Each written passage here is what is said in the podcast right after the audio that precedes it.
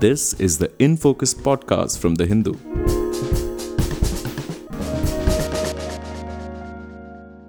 Hello and welcome to the Hindus in Focus podcast with me, Amit Barua, your host for this episode. Cricket's Indian Premier League, popularly known as IPL, is valued at a staggering 50,000 crore rupees.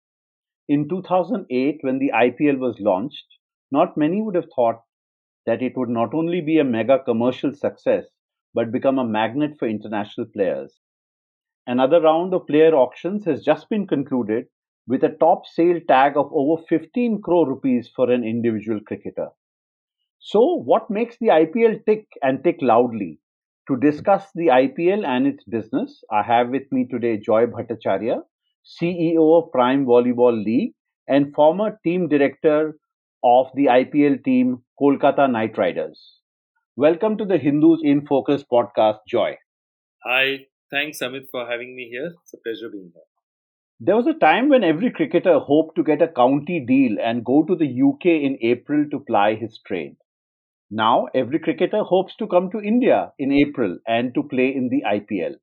And every auction is a reminder of that, of how the tables have turned.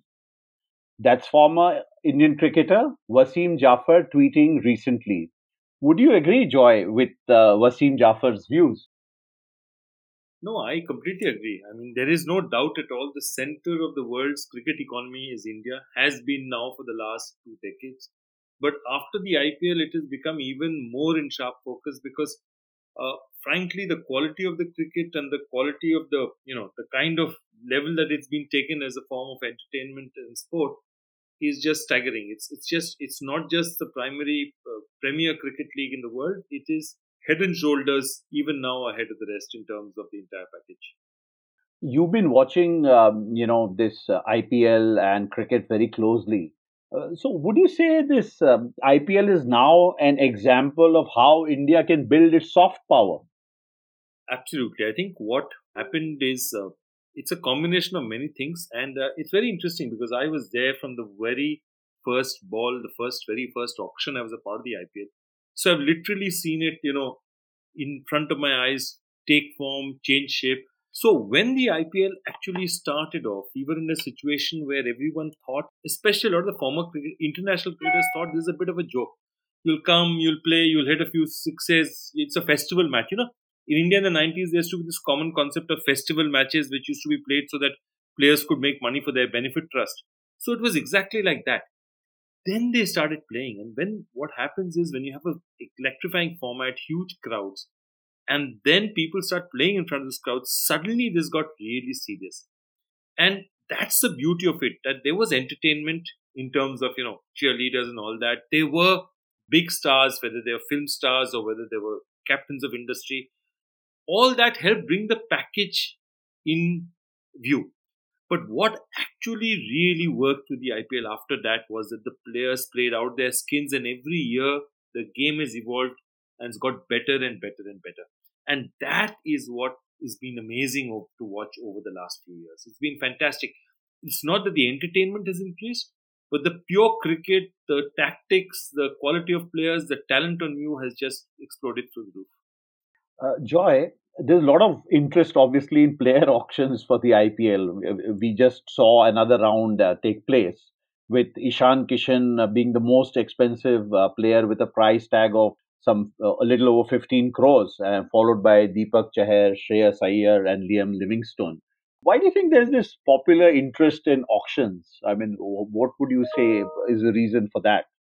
Again, as I said, I was a part of the first auction, and it, it is compelling. Big, powerful men, and the best part about an auction is it's a level playing field. So today, you know, the Rajasthan Royals owners may be well off, but they're hardly close to in terms of the kind of money, say, the Ambanis could bring forward. But when you come to the auction table out here, everyone is left with that same purse. They're left with that 90 crore rupees with retentions being included. And that is basically what makes it so compelling because everyone is on the same playing field. This is unprecedented in international sport. You do not have auctions like this, and it has really helped because a it puts people under the hammer because you're starting off exactly as the same place as everybody else, and b is that it forces you to make innovative, smart choices. You just can't buy all the best players you want to. like what Manchester City does today, or what say a Barcelona could do ten years back, where they just buy whoever they wanted to. You can't, and therefore that is the beauty of an auction. Rajasthan can threaten, you know, comparatively a minnow, financial minnow like Rajasthan can, you know, work on the same playing field with somebody like Mumbai. And uh, you know, what about the popular interest? I mean, uh, you know, is this are auctions in general interesting and price tags generally interesting to uh, to people? And that's why you know because there's a lot of buzz and a lot of interest around who's been sold for what and so on and so forth. Look, I think it's a very uniquely Indian thing. If you remember, you know, there's this great Maruti ad, and everyone talks about it that, you know, Indians will buy a Mercedes also, where they've spent, you know, 40, 50, 60 lakhs on a car, and then they'd ask, kitna deti hai? As in, what is the economy? You know, how much does it give to the, the liter? And that's something about India. For people, for Indians to know the price tag of things or to, this is a bargain and this is a sale and this is way too high. These are things that interest us. And I can tell you because Forget about the auction being viewed as, as part of Cricbuzz. I'm part of a panel show which analyzes the auction how it went. And the kind of views that you will have on a program that analyzes the auction is in millions of millions. It's staggering the numbers. Right. And what do you think it does to the morale of uh, someone like Suresh Raina um, who doesn't, uh, you know, get bought? What does it do to him? Oh, it, it's a terrible thing. Auctions are auctions are, you know, it can make players, it can break players, and it has so often done both. And uh, that's the thing; have, it's very unforgiving, and it has it also has sometimes little logic to it. Sometimes they're just players who are flavors of the season, and two coaches want the same player, and they are just going berserk. So the reverse also happens. You know, uh, Amit, you're talking about Suresh Raina being left out and that's sad. But Suresh Raina has been the end of a career, and you know he's not playing any other cricket for the past three years. He's not playing first class cricket. He's playing no other cricket for the past three years. So that is a huge, huge issue. But even the reverse happens. Say Pawan Negi was this very young, promising guy who suddenly became flavor of the season and was bought for a bizarre amount of money in 2015 or 16. And then his game just fell apart because he didn't know how to handle the whole everything that's happening around him. Right. Since you've been involved, Joy, quite closely with the auction process, can you tell us how the teams actually decide on individual players? Do they have experts and analysts to help them? How, how does this work in practice? So it's it's really interesting because I managed to get into the IPL because about eight day, eight years before the IPL and about two decades before now, I designed a fantasy game show for ESPN Star Sports called Super Selector, which was the first actual fantasy game show and all players had a price and you know you had to put together your ideal fantasy team which was it was the first in indian fantasy it was the first big cricket fantasy show and it was in its own time pretty pretty big. That was the reason i was called by shahrukh and by the team to try and put together a strategy of how you can buy players. And there's a lot of strategy that goes into it. Not all teams have the same strategy but right now 14 years into it in those days we were probably one of the first teams who were using a fair amount of analytics Right now, there's a lot of analytics. All teams use analytics. All teams have extensive scouting programs where they have people who are watching leagues around the world, watching all the domestic Indian leagues. And uh, it's interesting. I think the way you look at it is saying, what's your core? You see, you have to have first your first 11. You have to have seven good Indians to put in the park, which is a tougher problem usually than having four good foreigners to put in the park. Because you remember, four good foreigners you have 10, 11 other test playing countries and other countries who play well. And so there are potentially 55, 60 international cricketers out there, out of which you are expected to pick, and even all teams take four good foreigners. That still means just 4 into 10, 40. So you have a pool to pick from. Getting seven good Indians in the park is much more difficult. And that's something that you know teams look at and figure out and how much they have to do. And then every team has their own strategy. Some people uh, like you know, take for example a CSK, they like to have a lot of all rounders because that's how Dhoni plays his game. He likes to have three, four of all rounders in his team so he can, you know, mix it around. So they will spend a lot of their money on all rounders. They'll spend a lot of the money on that course. So that's why Deepak Chahar is expensive. Ravindra Jadeja is expensive. Moeen Ali is expensive for them because they like that flexibility. Uh, Mumbai just loves to have great bowling. So they've, you know, broken the bank for Bumrah and they're paying 8 crores for a Jofra Archer who's not even going to land up this year just because they feel that even if they get him for two years at that price, he's a steal. So lots of every team has their own strategy, and you know, having been a part of a strategy team for seven years and watching it for another seven, uh, it's it's fascinating to watch how those moving parts put come together during an auction. Joy, in 2008, the BCCI earned 3,000 crore rupees from the sale of eight teams. Last year, they earned over 12,000 crores from the sale of just two teams. And I saw that Sundar Raman, former IPL uh, COO or Chief Operating Officer, said in an interview last year that uh, the original team owners had bought a house in Malabar Hill when it didn't exist. New owners clearly have to pay more. Would you agree with such an analogy?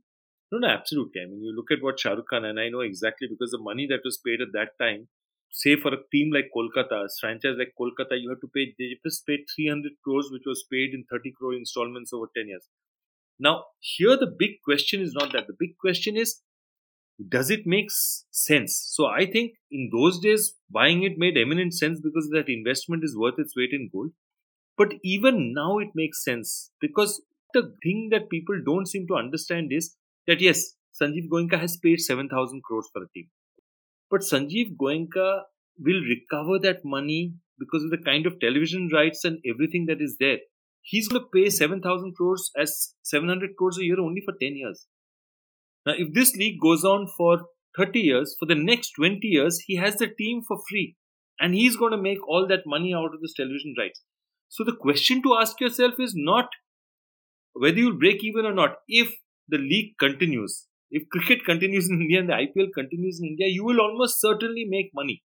The only question then is at what point do you make money? At what point do you break even? That's all. So he may break even in 15, 16 years.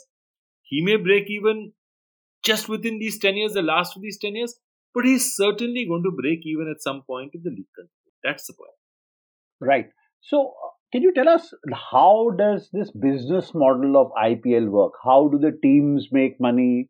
Uh, the BCCI obviously makes money from the sale of the teams, but there's a revenue sharing model also, I believe, inside this. So, can you just tell um, uh, you know our listeners of our In Focus podcast how, how how this works? So, let me just give you the very simple basics. The BCCI makes money from two places. The BCCI actually three places the BCCI makes money from A, the franchises paying them a certain amount of money for being franchises. Okay. That has stopped for the initial franchises because they paid for the first, first 10 years, they no longer need to pay. Then the BCCI, so now Pune is paying and you have the Super Giants, uh, uh, sorry, uh, Lucknow is paying and Gujarat is paying right now. The others have finished the 10 years in which they were giving the money they paid to get into it. Now, how does it operate? So they get money from teams who are paying them, and they get money from television rights, and they get money from people like the Tata IPL, Tata, Vivo, Arco, the central sponsors. So three revenue streams for you: television revenue, central sponsorship, and team franchise fees which are being paid to you. Now it disperses money only to a make the production, which is make this entire thing happen. So it's a certain amount of operational cost. And the second part of the cost is sharing that revenue back with the team. So if, say, for example, they have a revenue of X amount from television, uh, 60% of that is going back to the teams. The central revenue from television and all these sponsors is going back to the teams as well. And the IPL is returning, re- retaining a certain amount of it. So that's the business model for the BCCI or the IPL. What's a business model for the team? The team is paying out three things. It has operational costs, you know, which is the cost to run a team, to put it together, to do training camps, to make them travel during tournaments. It has player costs. It has to buy players. It has, you know, to put together is 90 crores to put together a team. And it has franchise fees, which it pays to the BCCI, whether they've finished paying it or they've, they've started, they continue to pay it. These are the three expenses they have. And in turn, they have three places from which they can make money. They can make money from ticket sales, which happens only, of course, if you're playing on your home ground. And between you and me, television revenue is so high that ticket sales, which you can make two or three crores of, you know, per match, they are very insignificant compared to the television revenue or the share of central television revenue they get. So they make money from ticket sales. They make money from the central revenue that the BCCI shares with them, which is from the television revenue and sponsors like Tata or Vivo or Oppo or Pepsi in the past. And they make money from their own team sponsorship, which is, you know, what's been, what's the name on the shirt? What's the name on the back of the shirt? So that, those also make revenue. So teams make revenue from three places and spend money in three places. The IPL effectively makes money from central sponsors and television and disburses money to teams and has operational costs. So that in effect is the IPL model. So to come to television revenues, BCCI's income from the sale of broadcast rights was a little over 11 crores in 2009 and nearly 3300 crores in 2021. And this is likely to go up in 2023, according to some estimates, to about 6,000 crores. Uh, so w- would that be an accurate number? I think they're lowballing it. I think it'll go even higher because what you see emerging now, which started emerging last time, is the fact that OTT platforms are going to be a major player in all this as well. So Amazon has already got into sport. So what you're saying is that television, that that that normal television is no longer the only influencer here. You're talking about OTT platforms; they're really big. They're really big. So the amount of say concurrency Hotstar is getting, and as technology gets better, and your ability to second screen gets better, more and more of you know your revenue is going to be written off not so much television advertising, but of advertising of on OTT platforms. And so the Hotstar's share of the bill or Hotstar's share of what revenues Star makes out of this, if say we are talking about Star getting it, would be a huge and substantial amount. So that is one. Secondly, I think what you're seeing now in television terms is there are three big consortiums now in the market in India, all of whom have very interesting antecedents. And I'm not even counting somebody like an Amazon, who's a mammoth company by itself. So you have a situation where you're seeing uh, Sony Zee, this entire platform is now a big platform. The Sony Zee platform is a big platform. There is ESPN Star Sports, so ESPN which has taken over Star Sports, which is traditionally been a huge platform in India. And you see the emergence of a third contender, which is Network 18, Jio, Voot, the entire the Network 18 group coming together.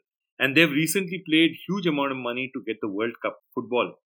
And uh, you can expect definitely a whole lot of movement from there as well. So these are the four things that are happening now, which are really exciting. So I think that uh, you know six thousand maybe even an underestimate. It may go for even higher. Uh, and also, uh, just to um, um, you know remind our listeners that DLF had paid about 40 crores in 2008 for uh, title sponsorship. Then Pepsi paid about 80 crores, and later Vivo paid about 440 crores. So you think this is going to go up and up? Yeah, because see again, title sponsors is the reason why title sponsorship is actually more and more lucrative is because that's the one thing which is there on what you call what in television terms is known as the ILU, the integrated logo unit. So you'll never see IPL by itself. You'll always see Vivo IPL or Tata IPL or uh, you know DLF IPL, and that means that the ubiquity of that first logo is absolutely huge. And that I think is something that you you're going to see more and more of. So the value of that will always remain high, given the number of screens, the number of places it's going. Joy, before I let you go, uh, you know, you had referred to how uh, you know the teams have been making money, and even ten years down the line, you know, it's likely to remain uh, a profitable venture. So, where do you see the te- uh, the IPL ten years from now? Look, I don't see the I see the IPL as big as it is, not much bigger because see, what happens is that essentially uh, what drives India, and this is the interesting thing, that Indian leagues traditionally are India is very festival oriented. One two months is a maximum sponsors and you know advertisers because remember television money is coming mainly from advertiser money. We don't make a lot of money out of gate receipts. So what happens is that we have short seasons, two month seasons. More than that, and it's too much of the chunk of the world to see. So I see the IPL, just the value of the IPL increasing, but not necessarily the number of teams increasing too much beyond 10. But what I do see a lot of, and it's already happening, is a lot of feeder leagues happening around India. And there have been troubles, of course, there have been match fixing allegations, all that. But over time, the Karnataka League, Tamil Nadu Premier League, Saurashtra League, the Bengal CAB League, all these will become bigger and bigger and they will start becoming smaller, viable uh, options for investment as well. And it's important for sport to have that ecosystem grow further than just beyond one Apex tournament. And I hope to see in the next 10 years many more second tier tournaments happening around to support the IPL and work as talent feeders to the IPL. And there are also many regional leagues in Bangladesh and Pakistan and other countries also coming up. Absolutely. Most of them are pretty successful. I mean, uh, financially, I think the Big Bash does really well. Pakistan Premier League is about breaking even. I think Bangladesh has a bit of a problem because you know it's been a very unstable board and you know they've kept changing the uh, goalposts. But uh, yeah, it is possible. And today, you know, thanks to the fact because of television money and because of betting money, there are leagues all over the world who which look viable because a lot of money is also being invested in that from around the world. Joy Bhattacharya, thank you so much for talking to the Hindus in Focus podcast. We'll leave it here for today. Thank you. In Focus we'll be back soon with analysis of the biggest news issues. In the meantime, you can find our podcast on Spotify, Apple Podcasts, Stitcher, and other platforms. Just search for In Focus by The Hindu. We'll see you soon.